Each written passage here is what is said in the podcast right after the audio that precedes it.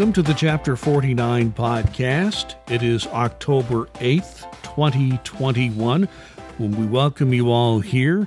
Uh, Chapter 49 represents IRS employees in the state of Indiana, at least most of them. And we uh, certainly hope that you are having a good week. We're recording this on a Friday. I'd like to welcome our chapter president, Duncan Giles, back into our podcast. And uh, welcome once again, Duncan. Uh, here in central Indiana, we are we're going to have an early October weekend with temperatures in the 80s. Think about that. Yeah. Yeah, it's going to be rough. Another weekend in shorts. I hate it. no, I'm not complaining. It's just uh, very, very different. I guess some of the college football games that will be played this weekend in this part of the state uh, is going to be way different than most Octobers. But uh, again, no complaints there. We do have a lot to talk about today. In fact, our podcast, which you think, we try, you think, I think. so I'm going to warn you once again. Um, we try to keep our podcast at 30 minutes to respect everybody's time, but we have so much to discuss. We may go a little over 30 minutes. So I just want to always like to prepare people at the very beginning of our podcast when that is about to happen. Well, the latest news that has come up on the date that we record this is that late in the late night before, which would have been October 7th, in the late evening, the Senate finally decided to vote to raise the debt limit, but only temporarily uh, until early December. Now, our government funding, our continuing resolution expires in early December. So both of them are going to be coming up at about the same time. So, are we looking at a train wreck, or will our elected officials, in this case, actually come together and uh, reach an agreement? What are your thoughts? Elected officials coming together. Boy, there's an oxymoron for our time anymore. Uh, it's a shame about that. It's it's just, uh, you know, you would hope that calmer heads would prevail, that we would get at the very least an omnibus bill where they throw everything together so we can have um, a budget, an increased budget. You would hope that everybody would realize that you can't have a debt ceiling default so that that has to be raised and again when somebody talks about well we're not going to do that because we don't want to incur more debt when the raising of the debt ceiling, as we've talked about before, is simply paying for what the government's already spent, is uh, you know a bit disingenuous at best. So I, you know, will will it happen? Will both of these things happen? I do believe they will. Will it be painless? That's going to be the question. Will we be looking at, you know, a possible shutdown in, you know, early to mid December? I would I would hope to God not but you you never know. Um, but I I can't imagine them not ultimately passing a higher debt ceiling. And I will note that uh, NTEU keeps everyone abreast of this. Uh, I have to give uh, the National Union a great deal of credit. If you've signed up your email address with the National Union, and if you haven't and you're a member, it's very easy. Go to NTEU org, and you can do that. Any questions or run into any problems, talk to anybody at Chapter 49, and we'll get you through that. But uh, I, I, think that the main thing that you need to keep in mind is number one, if you're a member, you're getting these email uh, updates. Last night, the National Union immediately sent out an email about the debt limit, which was very important. And also, if you uh, subscribe, to, uh, like, or uh, follow our NTEU Chapter 49 Indiana Facebook page. We try to keep you up to date there as well. So, uh, there are various ways NTEU works hard to keep you in the loop when these last minute debt limit and shutdown votes happen. So, uh, we will continue to do that and uh, just just keep that in mind. One thing I would like to add, Larry, is you know it's very easy uh, through the NTU website to contact your representative or your senator to let your voice be heard and let them know, you know, don't default on the, you know, the debt limit. Don't, you know, let's pass our budget. You know, your voice does get heard. They do take a listen and look at these types of things when they come in. And NTU.org is makes it extremely easy to uh, to contact those members of Congress. So I would urge everyone to do that. And just as we like to remind you each time, you, we we welcome and, and encourage you to contact your elected representatives in Washington uh, via email, or you can also uh, compose a letter to be printed out, either a form letter signed by you, or you can compose your own or change the one on there. But always do it on your own time, on your own computer equipment software, yeah. please. Uh, yeah. Follow the rules. don't do it while you're working, even if you're working at home. Don't during, don't do it during business hours, and make sure you use your own computer equipment, not a let's say a government laptop, to do that. Absolutely. So now that we've talked about that, we will keep you apprised of all the developments there. We, I think the bulk of our podcast will be about the vaccination mandate. Uh, information continues to come out, guidance continues to come out. But there's one thing I, I would hope all IRS employees uh, consider here. And NTEU as an organization respects everyone's views, and you have the right to have your own views about vaccinations. But it's also important to know that there are consequences to some of these uh, views that you might have and how you choose to act on it there's been some information that has been passed along uh, to you, Duncan, and, and to other chapter leaders about what's happening in the private sector. A lot of people are concerned about, well, you know, I've there's a lot of jobs out there, a lot of jobs out there. If I leave my government service job, I can find a job somewhere where vaccination is not required. However, Duncan, we're starting to see information that is telling us that employers in a very large scale in the private sector are putting in the same sorts of vaccination requirements the government is. What do we know about that? Yeah. Um, first off, I want to echo exactly what you said. We respect everybody's opinion on the vaccination. I understand that there are some very strong feelings on people for various reasons who do not want to get vaccinated. I I get that. I I respect it. I understand it.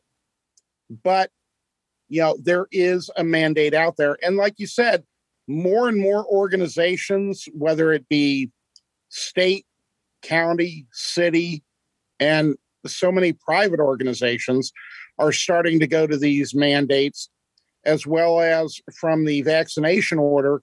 Any organization that has more than 100 employees is going to be looking at doing it because of the executive orders or they're going to face uh, problems with And possible fines. So they're they're going to be looking at doing that as well. So, like I said, I understand where people are saying, you know, I don't want to get vaccinated. Got that. Understand it. But there are consequences to every action, and there could be some severe consequences if you decide that, you know, you want to stay with the IRS or if you want to say, okay, I'm going to take a principled stand and I'm going to leave the IRS and go work somewhere else.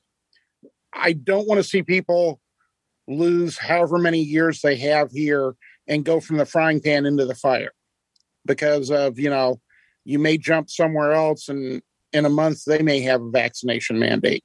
And then you're like, I was better off where I was. So I understand that as well.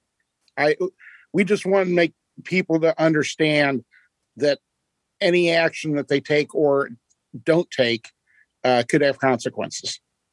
So consider those consequences when you make these decisions. And yes, uh, uh, there are going to be consequences for most people who choose not to take the vaccine. Again, it's a principle stand for many, but you know there are consequences sometimes for taking that print, what you may think is a very principled stand, and there are different opinions within our union membership, and, and we do understand that. But I want to discuss now some of the information coming out about reasonable accommodations because you you have been inundated with questions and and comments about reasonable accommodations. We have talked to Jim Bailey about this a few weeks ago. He gave us a great dissertation on that. There are two basic mm. types. There's the medical and then the sincerely held religious belief. There two different ways you can request a reasonable accommodation.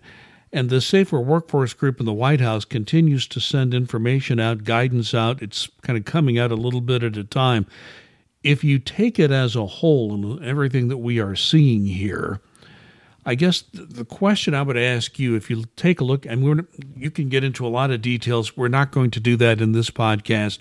We want to make sure every, this is uh, designed for the largest possible audience. So, with that in mind, uh, in a general sense, if some, if you are an IRS employee and you feel that you are going to receive a reasonable accommodation because of your views about the vaccine um, I guess I just have to ask you bluntly, after reviewing all the information that uh, you have received, uh, particularly in the last few days, what are the the uh, what are the chances of someone prevailing and receiving a reasonable accommodation that one would accept?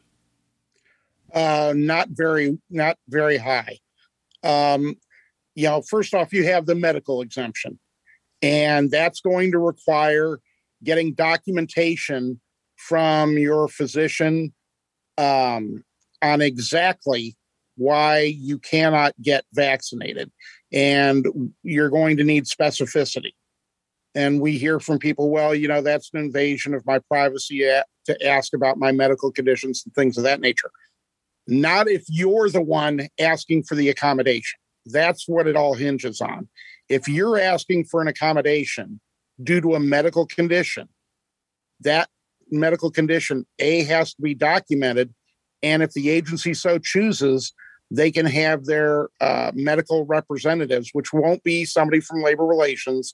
It'll be federal occupational health or whoever else the IRS decides to contract with about this, asking you know pertinent questions. So your doctor may be questioned on exactly why they say that you can't be vaccinated and it's only for it's only going to be from what we've seen for a very very small limited amount of uh, conditions and those are listed in the uh, faqs on the ntu website and those FAQs are available to any member. So if you have your account set up with nteu.org, uh, all those FAQs that NTU has put together. And I think uh, NTEU's done a very good job of putting that together in a, in a way that it's, it's you can easily sort of understand what we know. I mean, uh, the Safer Workforce, for example, uh, they have examples and, and questions and answers.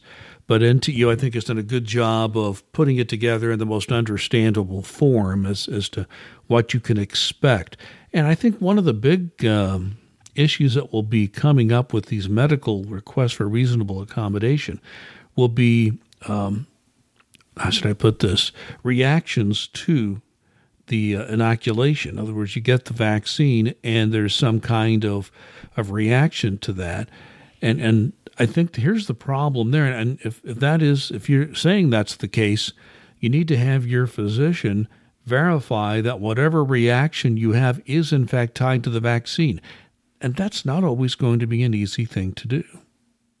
No, it's not. And plus the fact you're going to have, you know, and there are, when we talk about reactions to the vaccine, there are normal reactions to the vaccine just due to your antibodies kicking up. So, you know, if you have a sore arm, if you're, you know, get a slight chill, you know, sometimes you may get ill for a day those are normal reactions to the vaccine. Basically, that's your body starting, you know, getting this vaccine and saying, "Hey, we need to kick it, kick up our immune system," and that's what it's doing. It's kickstarting your immune system to protect you. So those are normal reactions. What we're talking about here to get a medical exemption is something that's over and above. If you've had one shot out of the two for either Pfizer or Moderna, let's say, and you've had a reaction to that, that's way outside the norm, then your doctor's going to have to document that exactly why it's different than a normal type reaction might be, what is causing it, and why you couldn't uh, get a second shot. And again, if that you get a signed statement from your doctor with that, I would think that that would be a pretty good indication that you are going to be able to uh, prevail on getting a medical exemption. If if it's documented it may be delayed. You know they may say well we want to delay it for a couple more weeks to make sure that everything's okay. There may be you know maybe a delay or it may be saying because of these specific conditions that has happened, some sort of allergic reaction, uh, you know, autoimmune system problems, things of that nature, then that's one thing. But if it's a sore arm, if it's, you know, I'm feeling nauseous the day after, you know, that's why there's two days of recovery time that are on administrative time after the shot to recover from that because it's expected. Everybody's body reacts differently, but that's going to be extremely limited. And there are going to be few and far physicians, uh, you know, that's not going to be very common for them to want to be that specific and document that with a signed statement that they know they could be questioned on. Let me go to the sincerely held religious belief, which is another um, section of, of requests for reasonable accommodations.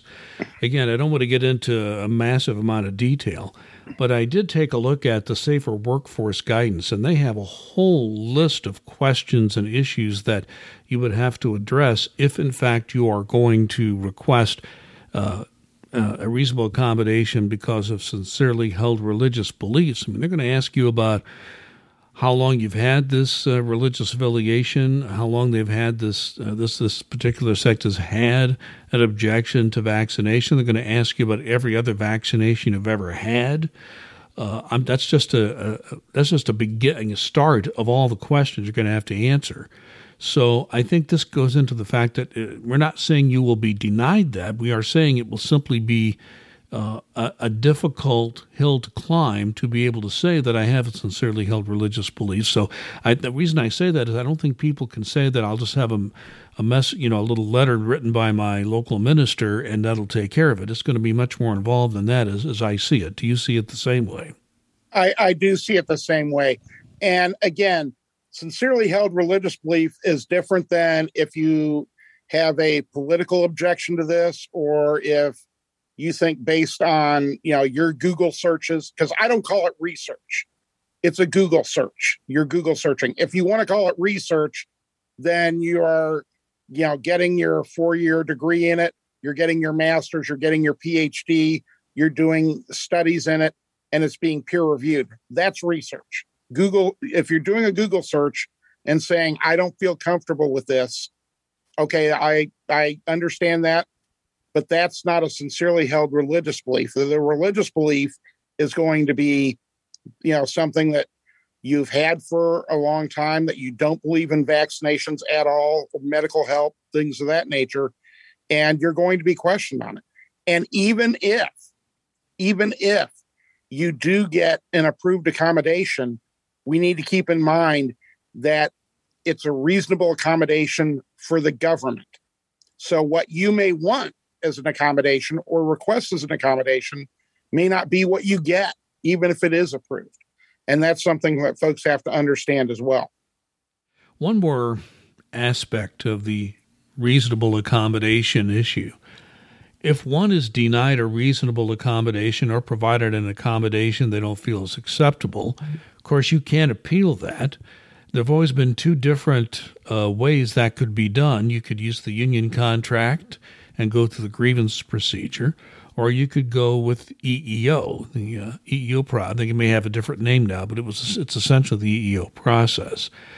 Um, I'm just curious where you would uh, come down on this if, in fact, somebody wants to appeal their reasonable accommodation, either because of a denial or what they feel is an unacceptable accommodation. Yeah, you can do, as you point out, you can do either one the difference between the two is you're going to have a person's going to have more control in the EEO process. They can hire their own attorney, they can work with uh, EEO. Where if you come to NTU and say, Hey, I want you guys to do this, we're going to be the ones that are going to be controlling this. We're going to be the ones that are saying, Okay, is there a legal appeal here? Is there something that we can base this on that we're going to be able to make a uh, reasonable reply at. Um, you know, if this is denied, is it going to be taken to arbitration? So this is all going to be in NTU's control. So for people who, um, you know, want to be in control, so to speak, you know, EEO may be a better match for them. And it's it's not that NTU doesn't want to help or won't help. That is not what I'm saying at all. I'm just saying that we go by what's in the law. People have said, you know, why why isn't NTU fighting this executive order? Well, because there's nothing in our agreement or in any of the statute that conflicts with uh, the executive order doesn't conflict with anything. They're allowed to do this due to public safety. You know, if it was wrong, we'd be fighting it. If we had legal grounds, we'd be fighting it. And the same thing is going to go for accommodations, especially when it's a, you know, if somebody has a medical accommodation and it's very clear that they do have a medical condition that prevents them from being vaccinated, that the doctor has laid out very clearly exactly why it's the specific vaccination is they can't do it um, then yeah, yeah, we'll have grounds there. But otherwise, it's going to be very tough for us to have a legal ground to prevail on. And that's something that we're always looking at is how can we prevail legally? Well, let me ask one other question regarding all this. Let us say that you apply for a reasonable accommodation, it's either denied or the accommodation is not acceptable.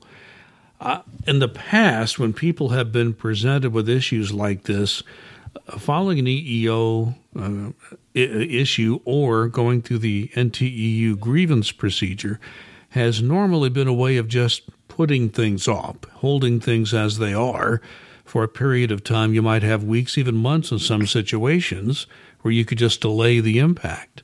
And Duncan, what I'm what I've heard you say and what you're hearing through your uh, sources that you have that this is going to be different, that the management, who normally takes its time dealing with these, will be very quick with their responses. So the uh, strategy of just trying to appeal in one way or the other to delay the consequences may not be a strategy that will work this time. It, from everything I'm seeing, reading, and hearing from, it will not be. Um, their management is looking to uh, one of the things that we are very concerned about NTU, both locally and nationally, is disparate treatment. We want to make sure everybody is treated equally and the same. And so I think that most of these decisions are going to be made at a very high level. So there is consistency. And they are going to be looking at putting them out pretty quickly. From here's my understanding on timelines that you know, as of December the or November the 9th, excuse me, as of November the 9th, which is the last, you know, the day after the last day you can get the Johnson and Johnson and still meet that two week requirement to be fully vaccinated, they will start the process. And when I say start the process, from what I'm hearing, and it could change, absolutely it could change, but what I'm hearing is is they're looking at doing something like a counseling or a reprimand they'll give you five days. If you haven't done, if you haven't gotten your shot, either the Johnson and Johnson or your first shot of Pfizer or Moderna within that five days, they're going to roll out their next one. The and that's going to be a suspension, could be a two week suspension. And people are saying, well, you know, I can just go ahead and we want to do a reply and and hold that up, or I got a reasonable accommodation in and I want to wait on that the reasonable accommodations, from my understanding, are going to be turned around very quickly. Um, they're going to have a set sort of circumstances. They're going to be taking a look at these. It's very narrow exceptions. So it's going to be quick turnarounds. And that's just, again, going to keep this process sped up. And once you've been denied for an accommodation, even if you are, even if we're appealing it, whether it's NTU or EEO, they can still go ahead with the progressive discipline process if you've been denied that um, that one. So, you know, a lot of these things may take place because after that two week suspension, if you have not gotten that first shot, then they are going to be moving towards termination. People are saying, well, they're not going to terminate because we're so shorthanded and all that. That's not what I'm hearing. I'm hearing they do not want to terminate people, but they absolutely will based on the guidance that they've gotten from the White House, from the safer workforce, um, you know that this is this is coming down. So it, this is unfortunately it's not something to play with, and I want people to be very careful and understand the possible consequences. Right, you know, as of a few days ago, uh, based on information numbers that I've seen, out of the total IRS employees, we know that 72 over 72% have had are fully vaccinated. Over a little over 72% of all IRS employees. A little over uh, almost 4% have had at least one shot so far. And that's worst case number scenario. The numbers could be higher than that because for those that didn't disclose, um, I am saying that those people have not had any vaccination. So the numbers could be higher. But right now, over three quarters of the IRS employees from the commissioner on down have been had at least one vaccination. So the vast majority of employees, folks, are being vaccinated. And I understand it's a personal choice if you don't want to, but we just want to lay out these consequences for those of you that are saying, I'm not vaccinated, I'm not I don't want to be vaccinated. And this is what could potentially happen, and I fear will happen if you do. If you do follow through and and you know continue to take the stand that you do not want to be vaccinated. The other part of this that I do want to, you know, some people they say, well, I'll take the two week suspension because I want to, you know, make a stand on this. Your awards could be impacted because of the fact that the awards you have to go through a misconduct check. And if you've got a two week suspension sitting on there, I can guarantee you you're not going to be getting an award the following year, even if you qualify for one because of this. So that could be because the awards now in the new contract have gone up to 2% of the total salaries, which is a big, big number. You know, that could be impacting you financially as well. So I just want everybody to have all the information to make the best decision that they can for themselves and their families. So, just to remind people what you just said, that uh, we are recording this and posting this on October the 8th in about a month from now, November 9th, if you have not uh, been vaccinated, the discipline process can start then. Am I understanding this correctly? That is correct. Okay. So people need to know this the old delaying tactics of the uh, grievance procedure or sometimes the EEO process. Don't count on that helping you. The management is committed to move this quickly. They normally don't move quickly on these. They are they as the management are are very clear that they are going to move quickly in this case. So I just wanted everybody to be clear on that. I think uh, we all need to know what we're facing as we look at this vaccination mandate. Yeah, and that's and this is not your first line manager, your second line manager. This is upper level, the highest levels of uh, management, and even outside the IRS. This is Treasury. This is OMB. This is going to be consistent across the um, executive branch. So, you know, don't count on, hey, you know, I've got a close personal relationship with my frontline or second line manager, and they won't do anything to me. They're not going to have a choice. Yeah, that's exactly correct. This is going to be a very high level decision, and there will be a probably a very small group of people and their support staff who will be processing this. It won't even they may you may get the paperwork from your manager or the manager's uh, you know uh, manager, if you want to look at it that way. But uh, the decisions are being made at a much higher level. So, yes, that's a very good point to make. And all right, uh, before we leave this issue of vaccinations, uh, we have a lot more detail now than we had before. We still don't know everything about the implementation. We're still working on that. Any final comments on the vaccination mandate before we move on to a couple of other issues on this podcast? yeah, there will be um, there will be specific forms to fill out. We have not seen those yet. Um, we're anticipating for accommodations. We're anticipating those uh, coming out any day. So once we get those out, we will, you know, those are out. We'll get the information out on our Facebook page. Um, you know, I'll send out emails. You know, NTU National will be sending out information and you know it, it's very important to again consider all the options pluses and minuses if you are thinking about not being vaccinated like i said i understand it it is a personal choice for you your family got that understand it. But there could be severe consequences. And I just want to make sure that everybody understands what possibly can happen. NTU will do everything in its power to help you. We will absolutely do that. But due to the fact of uh, these circumstances, that it is a safety issue, that is an executive order that applies to the entire executive branch, there are limited things that NTU or any other organization can do. So I just want everybody to be aware of, you know, the possible downsides of not being vaccinated aside from health wise.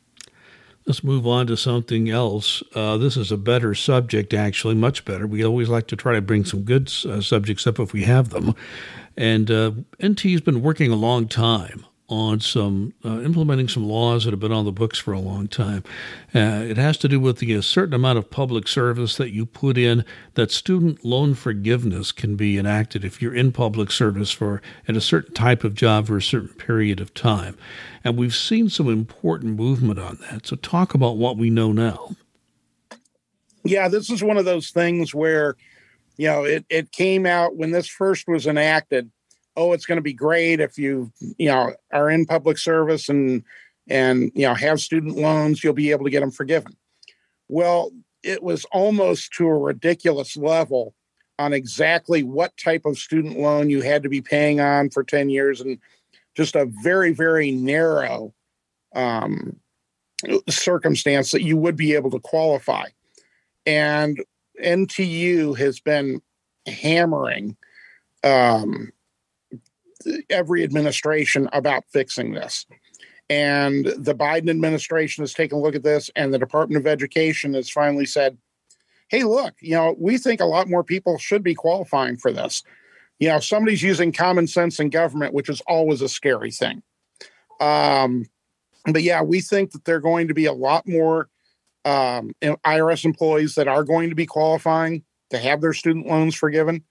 Um, they're going to be going back and taking a look at the denials and you know there's a lot of things that you won't even have to do that they're going to automatically take a look at the department of education is going to be taking a look at as well as any rejected applications from the past so we think this is a very very good thing and we're hoping that this program will finally start working like it was intended to yeah, and it's uh, what I've been hearing is that people have run into a bureaucratic brick wall every time they try to apply for this if it, if it appears they're eligible. And I think the progress we're seeing is just the, the implementation of the law as it was first intended, as you as you said very very very well. So uh, keep an eye on this. NTE will continue to communicate with you on this and uh, mm-hmm. give you a, a more advice if you qualify, how you qualify, and if you do, how you move forward, or if you've had a, a denial in the past, what if anything you need to do.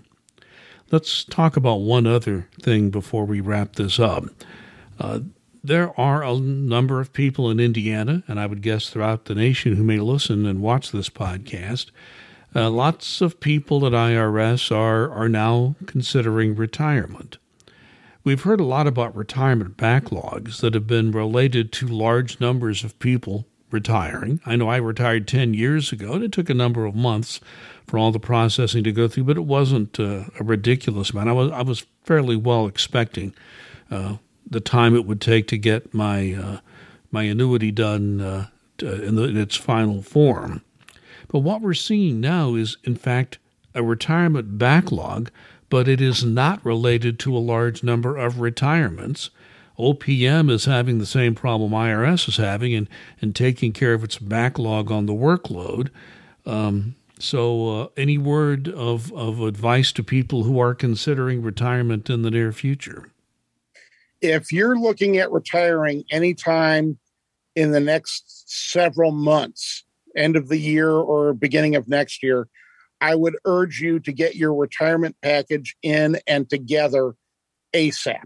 The longer lead time you give them, the better off you're going to be because, as you mentioned, it takes a long time to get your correct annuity, your full annuity, in the best of circumstances. And we are definitely not in the best of circumstances right now, just due to the fact of not enough people to handle the work. OPM is the same as IRS. You know, the best specialists that work for IRS are great folks. They do very good work, but there aren't enough of them. And so it gets backed up. So the longer lead time you give them, the better off you're going to be. And that's you know, I want anybody who wants is ready to retire and ready to go able to do so. And I want them to do it with as much money as they can have as soon as they have can. So I want them to, you know, get that paperwork in, go on the GRB site, get your stuff together. If you're going to retire in the next several months, do it now. If you think that you're going to, um, you know, if you want to pull it back and change your mind, you have that option. But you know, the the more time you give them, the better off you're going to be.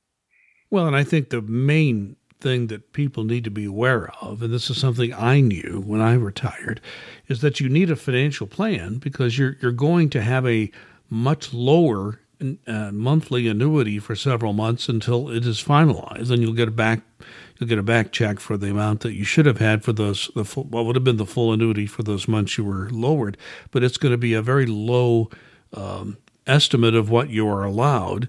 And then once everything is finalized, everything goes to where it should be. So the bottom line is you just need to, to plan financially for those several months between the time you'd retire and the time you are able to get your full annuity. We don't know how long that's going to be, but we do know that OPM is going to do it as quickly as they can, as accurately as they can. But uh, they're dealing with staffing problems uh, just like uh, IRS is. Just uh, that's very good advice. And with that, uh, your chance to make your final comment before we wrap this up, uh, this particular podcast up for good. Yeah, one of the things I do want to address is I, have heard from uh, several people why isn't NTU helping us when it comes to the vaccine? And I understand the frustration.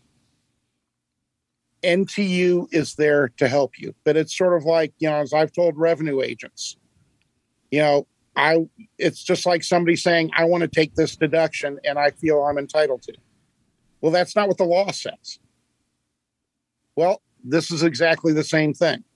That's not what the law says. The law says they are able to do this vaccination mandate.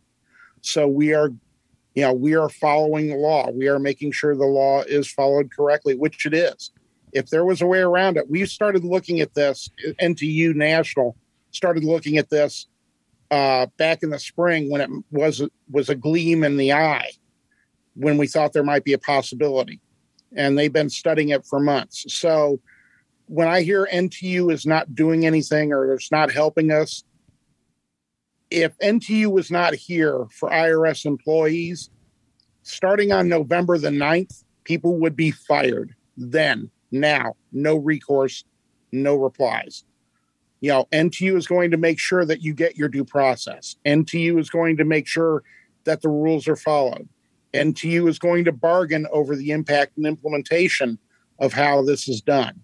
So don't ever think that NTU is ignoring you, not hearing you, or thinking that they just don't care. We do locally and nationally.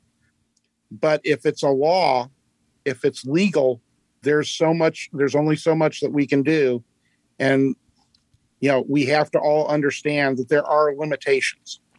I think if there's a let's say a conduct issue or um, a performance issue and you're facing discipline for that you know ntu has a number of, of uh, ways to uh, represent you make sure that the, the government has looked at all the factors involved taken into consideration everything uh, that's a whole different situation than a presidential executive order making a, a vaccine mandatory. I mean, it's uh, it's just not the same kind of representation. And just because we've been able to help people in different types of discipline in the past and, and done so successfully, uh, this is a different uh, legal um, world that we are operating in. So I I think that's the message I'm hearing you say. Am I getting that correctly?